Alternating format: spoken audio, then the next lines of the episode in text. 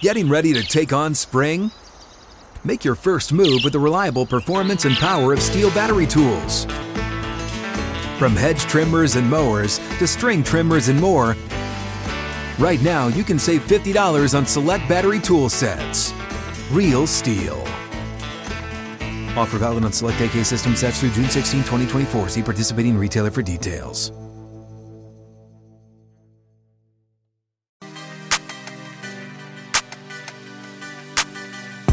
Just like that, the second hour is here. Outkick 360 continues from Music City and across the Outkick network. First hour flew by. That's right. That's right. good sign. Um, Chad, your quick thoughts on this? Yes. Uh, so it, it just this is this is par for the course. So Tennessee finishes behind Alabama yeah. in the final AP ranking. Of course they did. Butch Jones and Greg Schiano put Alabama at number five and Penn State at six. The lowest Tennessee appeared on the ballot was eight. That was where North Carolina State's Dave Doeren and Nevada's Ken Wilson voted the Vols. So uh, let me go through that list. Uh, Ken Wilson, we had on the show. Yeah. Right? Yes. So I don't know that he sees a lot of Tennessee football. Butch Jones, obviously not. an axe to grind and worked at Alabama for Right. a while after being at Tennessee. Dave Doeren was about to get the Tennessee job, maybe, and then things got weird in the end and uh, did not get the job. So maybe an axe to grind there. I just, I, I love all the tweets from people that cover Tennessee that said, you know, if only there was a way to settle this debate about Tennessee and Alabama with an on field Well- performance in a game that we could just say, oh, that's the tiebreaker. Well, but the other thing too is for all of those, like, oh, it's it, it's you know Tennessee voted below Bama. I don't know why if you're a coach and you're like this, you're you're there's no value to the Vol season. I don't know why you're propping up Bama in the same regard, right? Like the stiffest competition. Yeah, I mean, I, I think it's just uh, you- you're allowing yourself to buy into the notion that, which is true. uh, Alabama only lost two games, both on the road in hostile environments and very close. And Tennessee just played terrible in Yeah. one game. But I, I don't understand how the the two close losses and losing to the team that you're now ranked ahead of is some somehow trumps a team that just had one inexplicably bad performance all year. And when you look back at a 27-14 loss at Georgia, doesn't look that bad on a day where Tennessee really just didn't play that well offensively. I mean, Georgia played great, not taking anything away from them, but looking at that head to head now, Georgia clearly the best team in the country. Tennessee missed two or three deep shots in that game they normally hit. That could be the difference in. I'm not saying they're winning, but that game looks a lot closer if they score two more touchdowns on a couple of plays where they had a chance. Uh, perception for the Kentucky basketball program not good. It's at, it's at, a, it's at a low right now. Uh, and with more, we we're joined by Jack Pilgrim, Kentucky Sports Radio. Jack, what is going on uh, in the Commonwealth that has led to such angst for Calipari's program? losing. Uh, I think that's something that uh, Kentucky fans have not been used to, and they will not accept. Uh, it's something that we saw a nine and sixteen season two years ago. We saw uh, the worst postseason loss in program history the year after that, and then now. A season with the reigning National Player of the Year coming back to anchor your offense. You have a Bob Cousy Award finalist uh, leading the way at the point guard position. Uh, you have uh, national title expectations, Final Four expectations, and you have whatever they're putting out on the floor right now. Ten and six uh, is just not excusable. They uh, don't look like a competent basketball team. They don't look cohesive, uh, and yeah, it's leading to about as um, frustrating atmosphere in Lexington than I, I can remember personally. Jack, I almost expect you to open with uh, a sign that said, please go to Texas in front of you. I saw you guys tweeting about that last night with the, the fan being ejected. It is incredible when you run through the recent history with Kentucky that John Calipari has a job now. When you think about the expectation level at Kentucky, he's really been given a pretty long leash. I, I know the national championship helps, but I mean, Jack, you know better than anyone at Kentucky, Final Fours are an expectation you know, winning a national championship every so often is an expectation with that program, and and he's not coming close to that right now. Yeah, he's built up a lot of equity from the first, you know, uh, 10 years that he was in Lexington. Uh, the run that he went on four Final Fours in five years to start things up, I think, created, uh, like you said, a very long leash that uh, unfortunately is getting shorter and shorter by the year, uh, by the years. And you know, I, I think they gave him the benefit of the doubt with the COVID year. They gave him, you know, the benefit of the doubt saying that last season, uh, at their best, they looked like a national title contender, and they should have been that uh, throughout the year when they beat Tennessee. Unfortunately, uh, I know you guys like uh, favor Tennessee uh, at home. We looked like a team that w- was un- unstoppable, and then injuries kind of got in the way, and then you know nothing will ever excuse St. Peter's, but there was always kind of a built-in excuse. Uh, no matter how things unfolded this year, there's nothing. You have all the pieces. You have you know a new coaching staff that Cal likes, and uh, uh, everything. You know, you have the veteran leadership. You have the the freshman talent. You have uh, you know the length, the defense, the the size, all of the stuff that uh, should on paper result in a national title contender, but it, it's just not coming together the way that everybody's expecting. So uh, I think now is when the impatience is really starting to come to a head, and I think that's where you're getting the Cal Texas rumors and the signs at Rupp Arena. Jack Pilgrim with us covers the Wildcats for Kentucky Sports Radio. Is NIL part of the issue? Uh, starting to hear, you know, some uh, murmurs of not that money's the issue, but allocation of funds to certain players over others. Is there anything going on behind the scenes in that regard? Uh, I don't know if that's necessarily fair uh, to, to say it's individual things because they do a lot of team NIL deals uh, to begin with. Uh, Oscar Tshiebwe is a very unique case because of the restrictions that he had going into it. I think a lot of it uh, he deserved back then that I think is kind of a makeup for his inability to get NIL, NIL last season. So I don't necessarily see that, but I think it's definitely you know more so how they're allocating time and you know where the meetings are and, and the uh, you know where the commercial shoots are and showing up maybe a little bit late for practice, things like that. I don't think it's the actual money itself, but more so uh, just the cohesiveness. Instead of going you know doing team dinners and and you know having the camaraderie and going out to movies and doing things like that uh, a lot of it is they're going to do TV shoots and you know commercials here and there. So I, I do think that's been a part of it, but I, I, do think that there's some some you know locker room concerns right now. Just just being there on a daily basis is is Coach Cal deflecting criticism off his team more than he normally would and putting it on himself, or is it about the same?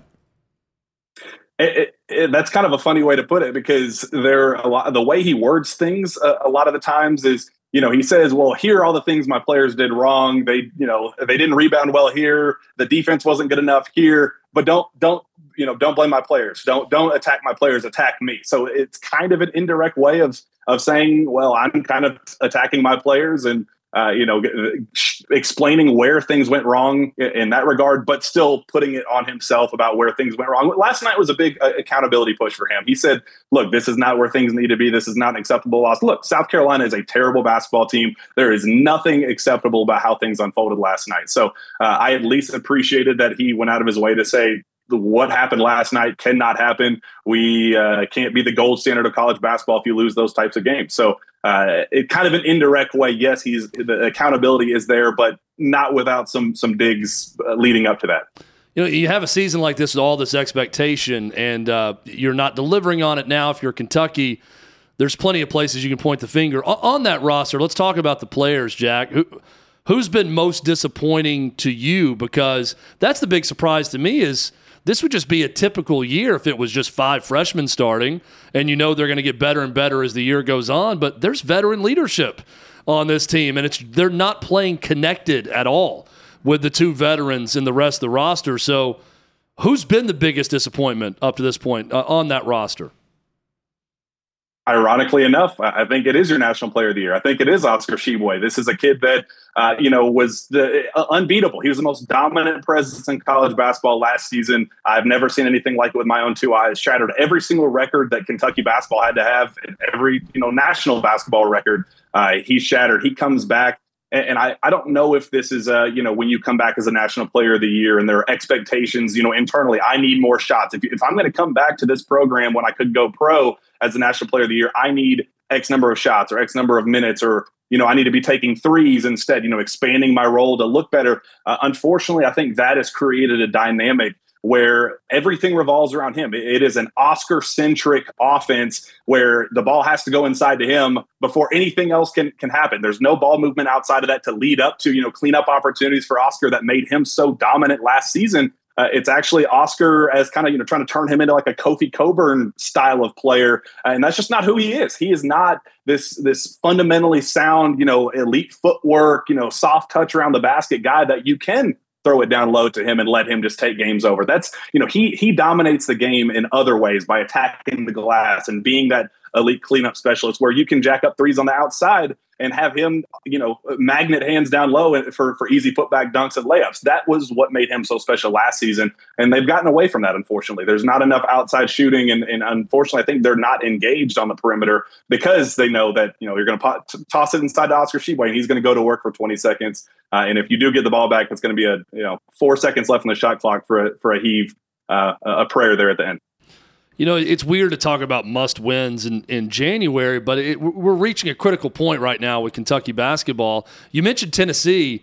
Uh, I think Kentucky's got this has got to be sort of a, not a last stand, but a big stand in this game and uh, a chance to get an enormous road win over a top five team this weekend. I know Rick Barnes talked about it and said, we know we're going to get Kentucky's best in this game. That's the expectation Tennessee is entering that game, that they want this one bad. Uh, what do you think about the chances of, of, Kentucky rallying the troops at this point, even at an early stage in conference play, and playing great on the road against what's been a really good Tennessee team? Sounds great on paper, but nothing about this team uh, indicates that they're anything close to being ready for that competition. They are one and four uh, in, in quality competition uh, games outside of Rupp Arena.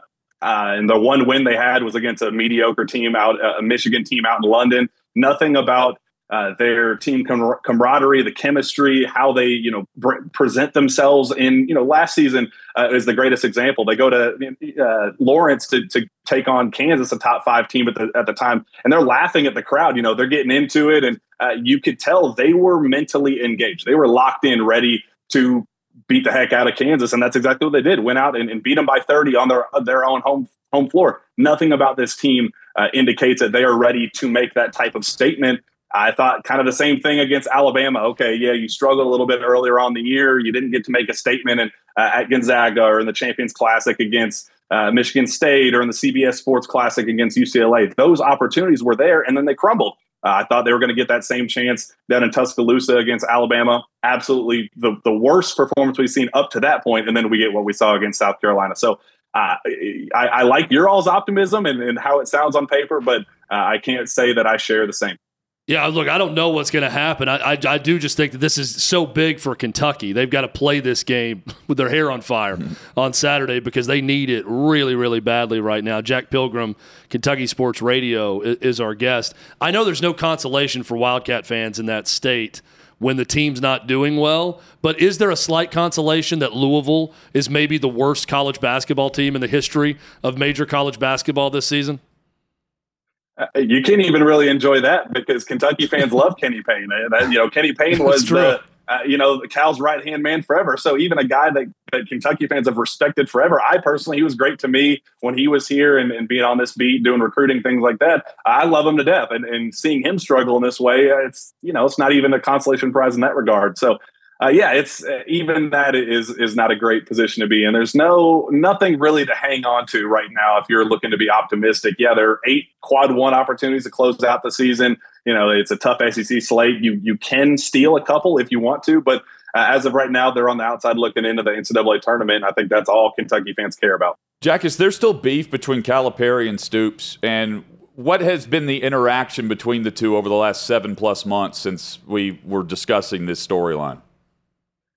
So I was actually down in the Bahamas with Cal in that little very select pool of, uh, of reporters where he brought up the, the football school versus basketball school. And, and I talked to Cal after that, and, and you could tell there was a lot of remorse like, dang, I, did not mean to word it the way that I did. And, and if I could get my words back, I would definitely word it a different way. But I think there was almost a, the way I think he kind of, you know, the, internally thought it was maybe a little childish on Stoops' side of how he handled it and you know bringing things to the media and retweeting things and saying uh, we haven't lost four straight postseason games and things like that. You know, I think he kind of made it into something that it didn't necessarily have to be. And I think every chance that Cal had to apologize the way I think he wanted to initially, I think Stoops kind of took that and, and Cal said, all right, well, if that's what you want to make it, then that's what we're, that's what it's going to be. So Uh, unfortunately, I don't think things are great even still. I think it's gotten a lot better because they have to when you have uh, two programs like that. That you know, Kentucky football uh,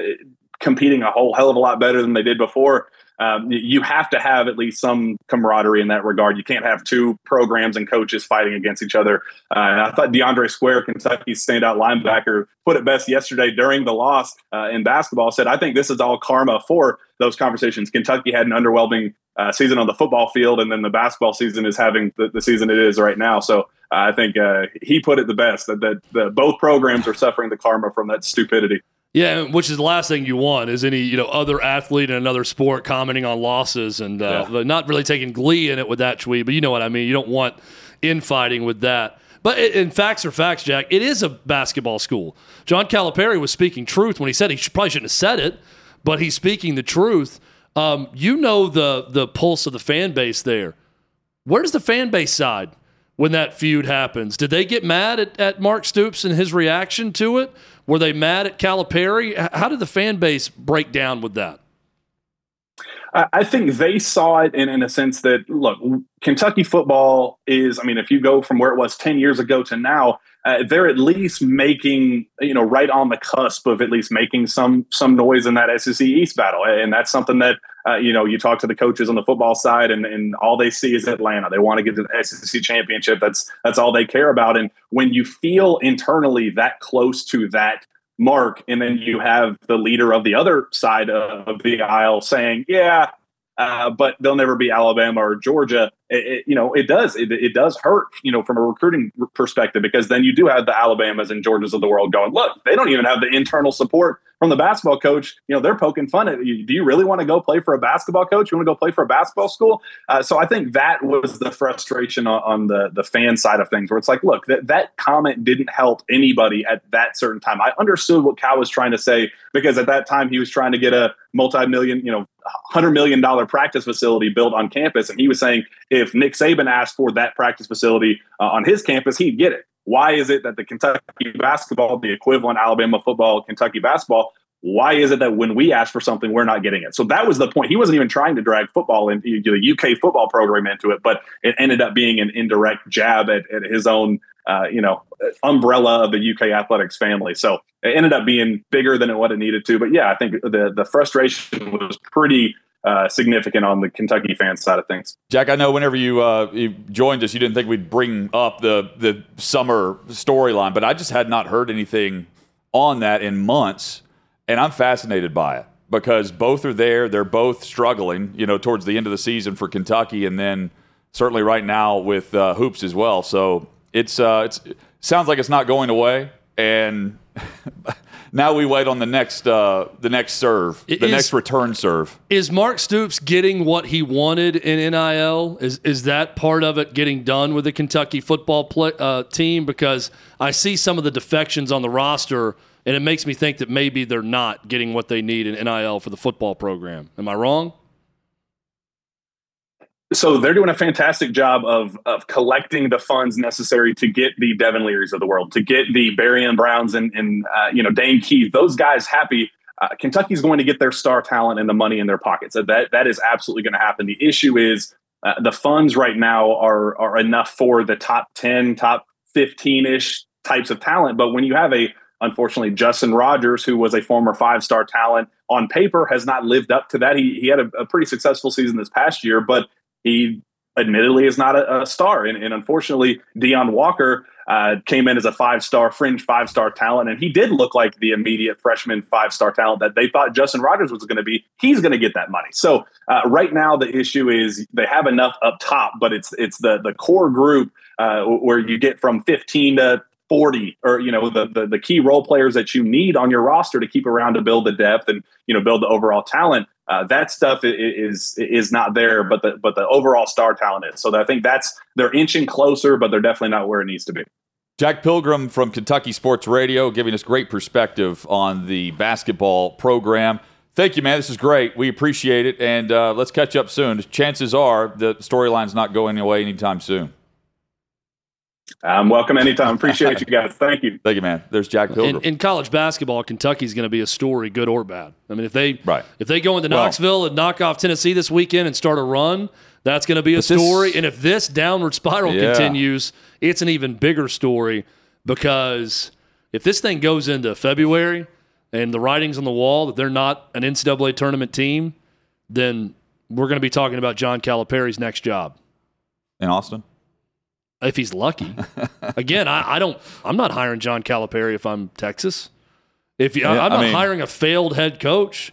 It's one thing if they get in the NCAA tournament, turn this around, and he does the Tubby Smith and gets out before he gets fired.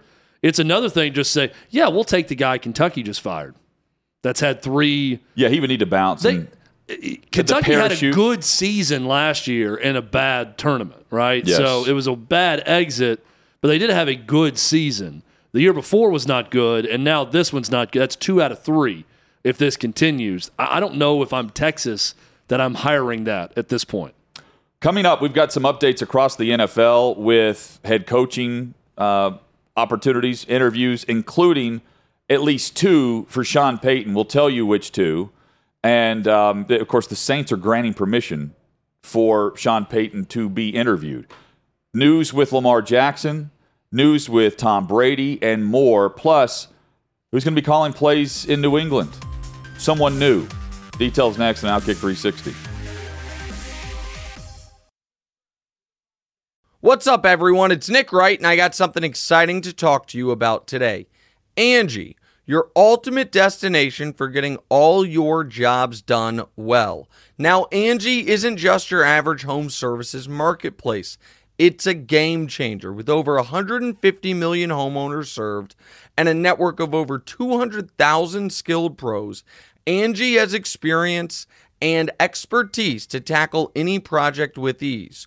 Whether you're looking to spruce up your backyard or undergo a major home renovation, Angie's got your back. And their pros are locally based, often running small businesses right in your community.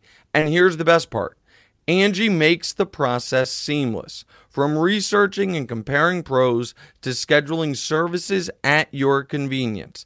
Angie's user friendly platform puts you in control. So why settle for anything less than perfection when it comes to your home? With Angie, you can trust every project will be completed with the utmost care and professionalism. So get started at Angie.com. That's A N G I, or download the app today to discover why homeowners across the nation are turning to Angie to get all their jobs done well. Glad you're with us. Outkick 360, 3 to 6 Eastern, each weekday across the Outkick network. Chad, we're, we're on the, the hoops discussion, so let's work in the AP Top 25 and the rankings right now. And Houston remains number one, followed by Kansas, Purdue, Alabama, and Tennessee. That's your top five. Your biggest takeaway from the top five, and we, let's work in the top 10 where there's Texas still right there. I find it amazing that we're having this big discussion, even in a previous segment today, about Tennessee and Alabama for hmm. four or five in football, and they're. And- fourth and fifth yeah. in basketball. Impressive year for Alabama and Tennessee athletics for the top two money driving sports in college sports football, men's basketball. Uh, my takeaway is this. You look at those top two SEC teams. Alabama has a road win at number one Houston. Tennessee beat the crap out of Kansas on a neutral court in the championship of a, of a tournament in November. Those are two great wins. They, they still remain great wins. They will be all year for those two teams. Other takeaways of teams that I've seen so far this year UConn is national championship level good and tough. I really like that that UConn team. Watching them a couple times this season. Uh, Davey, who uh, just inexplicably is a Duke basketball fan and a Tennessee grad, which I'll never fully grasp or understand. He even said this about his Duke Blue Devils, though. They're ranked 24th. If their name wasn't Duke, they wouldn't be in the top 25. I concur. I don't think they're very good from what I've seen. Um, outside of that, Missouri's a big surprise Yeah. To be in that top 20. Jamie Dixon has done a great job at TCU to be in the in the top 20. Uh, North Carolina, I believe, ended up knocking off Virginia last night. who's 13th. What? So that's going to change. Virginia came back and won. So Virginia won it. Never mind. Um, so Virginia, uh, it- not seen a lot of them though this year. Chad, is this about where you thought Auburn would be? I took a flyer on them on a uh, a preseason, like just the odds, and I think this is the low end they should, yeah, they for should, what Auburn is going to be this season. they should be top fifteen. I think their Based on where they are right ceiling. Mm-hmm. is right around 10. You know, a year ago, they were ranked number one in the country for a time, and they had a, a top pick on their roster and a, and a one and done. They don't have that level of talent or star power this year with one guy. So, where a year ago their ceiling was number one in the country, I think this year their ceiling's probably 10. I think their floor is right at the edge of the top 25. So, 21's about right. Yeah, Probably about the average of those two of what I would think Auburn should be at this point. Um, Miami's really good too. That's a team that I watched a little bit. Arkansas has had some bad injury issues and should be better. I also think that with Eric Musselman, his teams get better over the course of the year. They're going to be fine. They got a big game tonight with Alabama. That's a huge matchup. Alabama and Arkansas tonight in the SEC. That's number four versus number 15. But I think Arkansas is going to be a team to watch as, as we get to March. some NFL headlines, and let's start with Tua Tagovailoa, who's been ruled out of this weekend's matchup for Miami against Buffalo.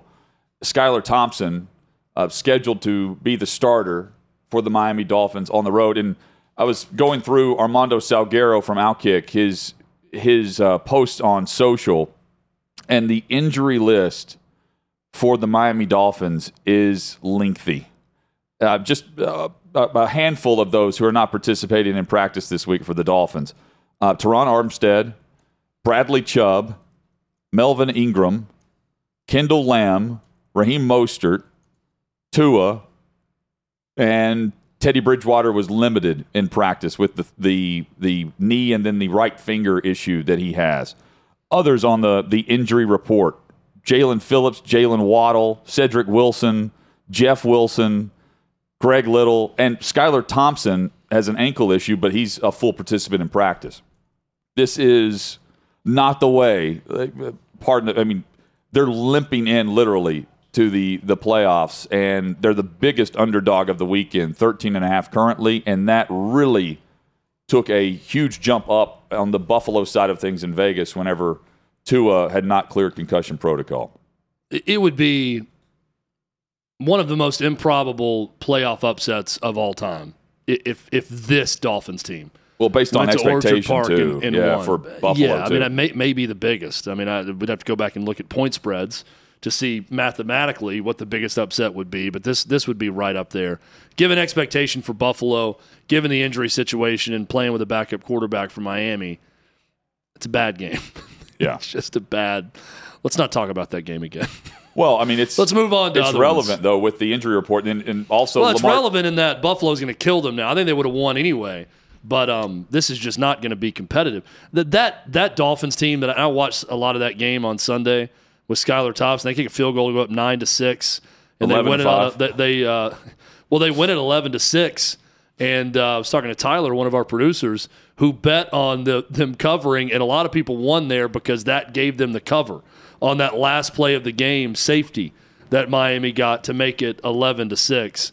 It's a team not worth discussing. Now, what is worth discussing is after the season ends on Sunday for Miami is how do we look back on Mike McDaniel's first season? Hutton, you brought this up. The way they went all in around him, Yes. and then what happened? I give the guy a pass. I think getting Yeah. the playoffs this year too. with Tua in and out and the concussions and everything else, in no way did he do a bad job. I mean, we can sit and nitpick of, well, we made all these investments. I think and he impressed We should be better than a this seeding, you know, as a seven seed, and we should be better in winning playoff games. Well, that's great, but you don't have a complete roster or anything close to it, and you're Yeah. playing with a backup quarterback. So that has to be factored in when you evaluate the job that he's done. I think he's done a good job in year one, agreed, given the circumstances. agreed. They they need a better run run game, run support, but that's the next layer they have to add to this this team moving forward. But you're right in that you know the ownerships can look at it as look at all the money we spent, mm-hmm. and then look at the return on investment. The comeback is yes, let's go back with a healthy roster next year and see what happens. Rookie seventh round. Let's pick see. Let's see what happens. Uh, you, what you saw early in the year when you, we've got guys healthy and what we could be. Remember that win over the with Dolphins over the Bills early in the year in the Heat in South Florida. Let's think about that team before the injuries started happening, and see if you can have a little bit better luck with injuries the next year and go into that season and see what you can do. Well, think about so we were discussing last week. By the way, Damar Hamlin released from the the Buffalo uh, uh, hospital where he was being monitored. He's home. He's headed home, which great news. Uh, nine days after uh, what happened on Monday Night Football in Week 17 or Week eight, yeah, Week 17. Excuse me. Um, but both of those teams, we're talking about Buffalo and Cincinnati. We were discussing how do you break the tie and how do you determine home field advantage? Who gets the number one seed? Turns out it's Kansas City, and we know if it's one of those teams involved, it's going to be the AFC Championship at a neutral site. But both teams basically have, uh, based on injury reports for who they're playing, have the best possible scenario considering that they didn't get the bye. Buffalo has Miami, and Cincinnati has, as of right now, the Baltimore Ravens without Lamar Jackson. Again, not ruled out, but not also confirmed to play as of today. Initially, the report was he was going to miss about three weeks with this knee issue. It's been six. And doubling the recovery time in a year where he is trying to win over the idea that he deserves the guaranteed contract, just like we've seen with Deshaun Watson. To me, the only way Lamar Jackson ends up getting that is taking the Baltimore Ravens on a Super Bowl run. That's what it comes down to now, based on the time missed and where Baltimore is in the pecking order of the AFC. If he's not playing, huge for Cincinnati. And the fact that we haven't seen him in a while, I mean, there will be some rust with this offense, but it will improve because the offense has not been good with Huntley. And it's looking like he's not going to play. I mean, what uh, what percentage is that he plays in this game? that it's a. I mean, 20? I don't know. It I feels mean- like miraculous right now if he plays. Right? Yeah, I mean, yeah, I mean, it's been double I mean, the, the amount of recovery time. So the- I wonder if there's been a setback, if there's been something else. You know, uh, some players don't feel good on the knee versus you know, you know, it's a. I don't know, but it's uh it's a weird dynamic considering what's at stake, and he's likely getting tagged instead of getting the the contract extension. I love Cincinnati. I love their chances of making a run and not just getting to the Super Bowl this year like they did last year, Mm-hmm. but winning it. And I'll, I'll say all those things and say that if Lamar Jackson plays in this game, this is maybe the best and most interesting game of the weekend. And they could lose in round one at home. Well, and their defense, Baltimore's but it's going to take Lamar Jackson playing. Yeah, and Baltimore's defense is really good.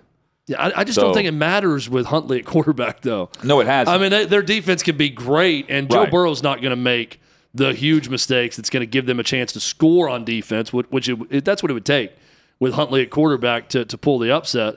But if Lamar Jackson plays in this game, absolutely, Baltimore could go to Cincinnati and win. Um, the Ravens, though, surprisingly, you look at their schedule, they won four of their final six games, which is crazy, considering that Jackson wasn't a part of what five of them.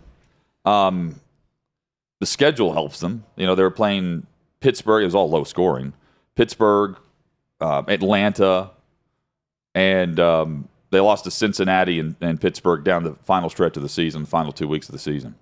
Hutton, in 2021, we were in College Station, Texas. Yes, watching Zach Calzada play heroically Mm-hmm. and lead the Aggies over Alabama in a huge upset. I was on the field when it happened. Fans stormed the field. Amazing moment for Zach Calzada. you were with I was with Billy Liucci, And- our guy, and John Football, as you. I like to call him. Yeah. One Johnny Manziel. Um, young John Football was, was, was alongside. So from that moment, Zach Calzada battled injury.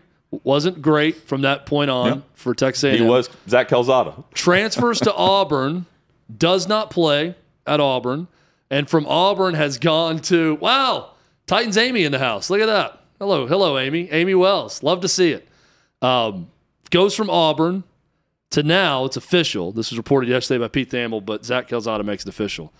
Hutton Zach Calzada went from Texas A&M Aggie starting quarterback beating Alabama to playing at Incarnate Word. That is his next destination. Wow.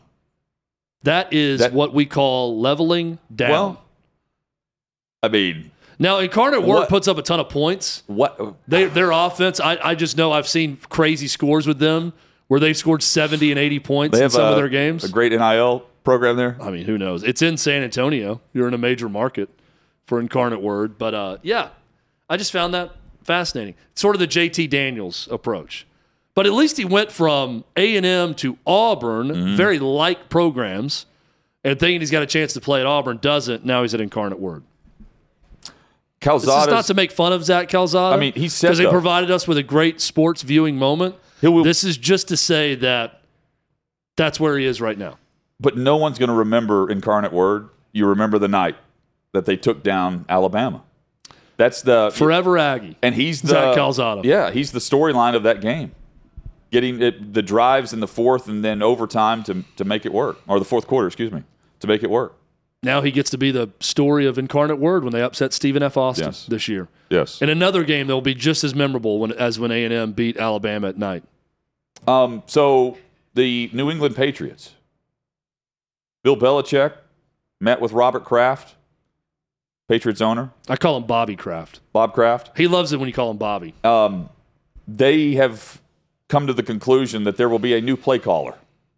They, there's going to be a new person over offense. I nearly said offensive coordinator. I don't know if Belichick will allow us to call anyone offensive coordinator. They should.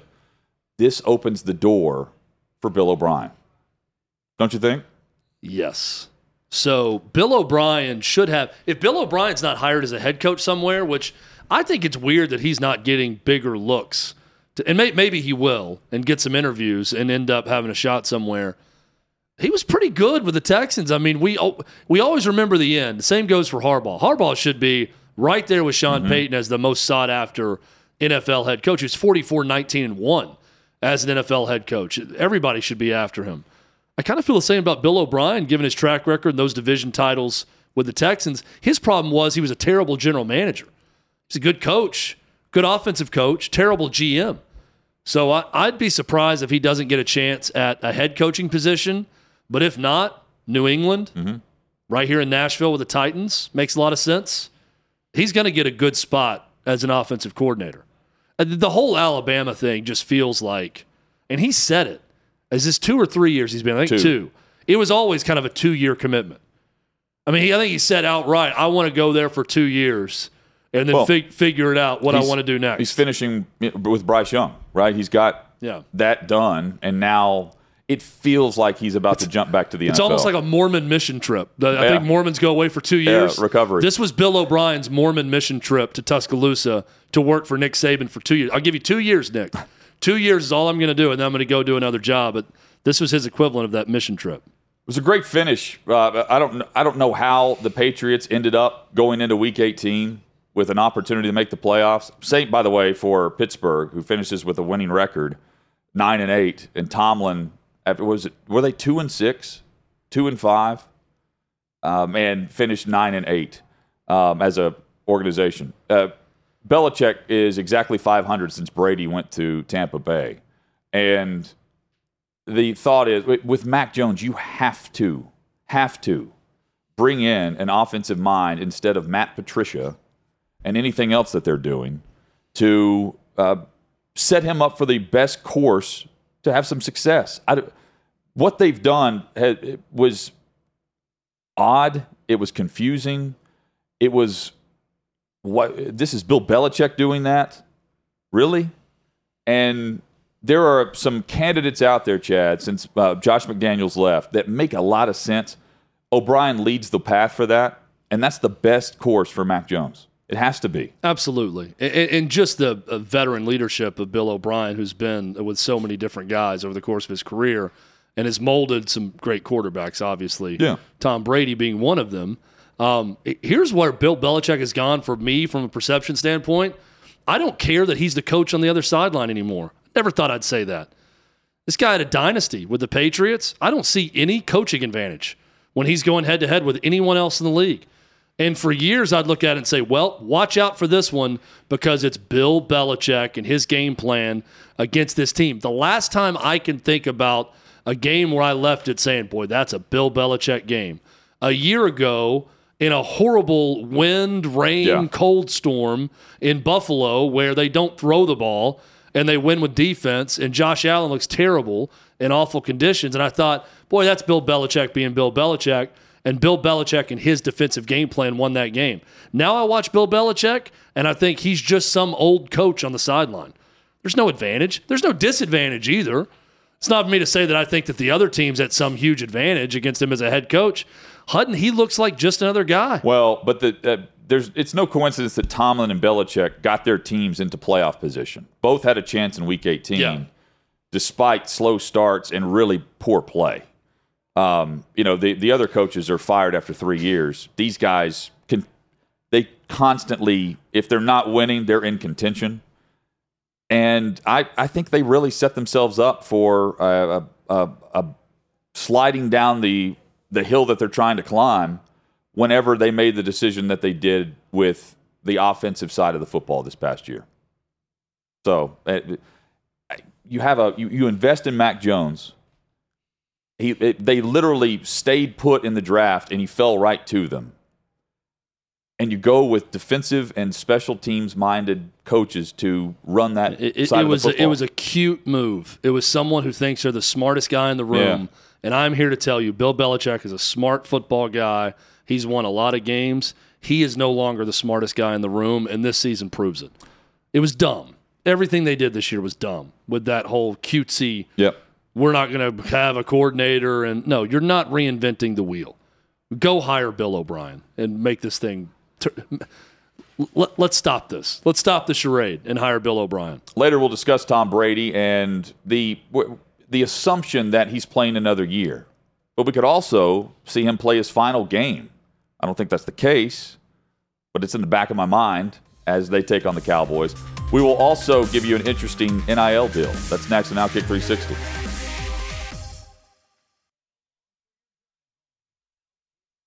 Another day is here, and you're ready for it. What to wear? Check. Breakfast, lunch, and dinner? Check. Planning for what's next and how to save for it? That's where Bank of America can help. For your financial to-dos, Bank of America has experts ready to help get you closer to your goals. Get started at one of our local financial centers or 24-7 in our mobile banking app. Find a location near you at bankofamerica.com slash talk to us. What would you like the power to do? Mobile banking requires downloading the app and is only available for select devices. Message and data rates may apply. Bank of America and a member FDIC. Coming up, Carlos Correa actually has a team, believe it or not. That's in nine minutes. Um, and a, a really interesting NIL deal. Dearness Collin, the, the Popeyes meme kid, who, like, if you told me what he looks like now is this kid from, you know, the commercials, no way I would believe you. Um, Oh, I think he looks exactly the same. you do? yes. When I saw the I side by side, don't I was like, it. he just looks like a bigger version of the kid. I, I don't see it. Uh, he is getting the uh, he's now getting NIL through Popeyes. Uh, freshman offensive lineman though at Division two Lake Erie College, 6'1", 330 pounds. No surprise there. If you are a teammate at Lake Erie College, and I don't know what he's making in NIL, but let's say I it's a, mean- let's say it's a lot. I hope it is for Dearness' sake. And good for Popeyes. because he's got it's a great it's a smart strategic partnership i love it it's what this is what name image likeness was Yeah. created to be is this with Dearness Collins it's terrific it is commerce it is free markets it is going out and marketing in a smart way around someone who had an impact on your brand because of a social media viral thing uh, I love it. But I just find, I think the dynamics at Lake Erie College in the locker room of, hey, Dearnest, are you buying burgers tonight? Or are you going to take us to Popeyes since you got all this money? I mean, he's got to be the only one at Lake Erie College with any NIL Oh, I would think so. Yeah, Right? Uh, for sure. The rest of the guys are like, I mean, uh, does he get Popeyes chicken for free? Is like a lifetime It's like- of chicken? Like Jalin Hyatt with Hyatt Hotels. Like he gets everyone something. I mean, I, it's not going to be good for uh, your your arteries, but I think a lifetime supply of Popeyes chicken sounds pretty damn good. Uh, You just go whenever you want. Yeah, like I, you know, Dearness is going to have a family one day, and he's going to decide it might be pretty easy for me to go and put some food on the table by cashing in on my lifetime supply of Popeyes chicken. Where are you on Whataburger versus In-N-Out? Nashville's getting In-N-Out Oh, soon. it's it's no contest. I, mean, I agree with you on In and. Out Burger is In-N-Out. far superior. Uh, Whataburger is the most overrated product I've ever had based on the hype. And the hype to me hurt my experience with Whataburger. But we, you and I had In Whataburger to me is a churched up Sonic burger. yeah, it is. But it, I, I can't really. I mean, it's to, Sonic is better than Whataburger. It's not good. It's, not bad. It's the equivalent. It's a burger. Like I don't. It's a fast food burger. I don't eat it and think, boy, that was really bad, and I don't eat it and think it's special. In-N-Out when, and maybe it's because we're on the West Coast or in Phoenix or wherever when we eat it. But when I eat good. In-N-Out burger, I think this is really good. yeah, I agree. Uh, when you think of chicken, you go to Popeyes. Popeyes is good. You know, growing up uh, in Middle Tennessee, KFC was really the only option. Yeah. Mrs. Winner's. Now it's Zaxby's. Does Mrs. Winner's still exist? Zaxby's though, But is- Zaxby's are tenders. They don't have fried chicken. When I Well, think of yeah, fried right. chicken, I think breast, thigh, leg. yeah. You know, But I'm thinking the bucket. But they Zaxby's has really gone on the cheap side of their servings. Hutton, we could They spend have an- reduced we could everything spend an half. hour on how we pay so much more for food and get so much Less. less. The tender size. Are we better off for that? Not this for is paying not more, just but this less. is not just Zaxby's. If Zaxby's wants to sponsor the show, please do. It's not just you. Everyone's tender size has shrunk two x over the last year and a half. It's crazy. Wednesday's headlines next, and then Clay Travis joins us on Outkick 360.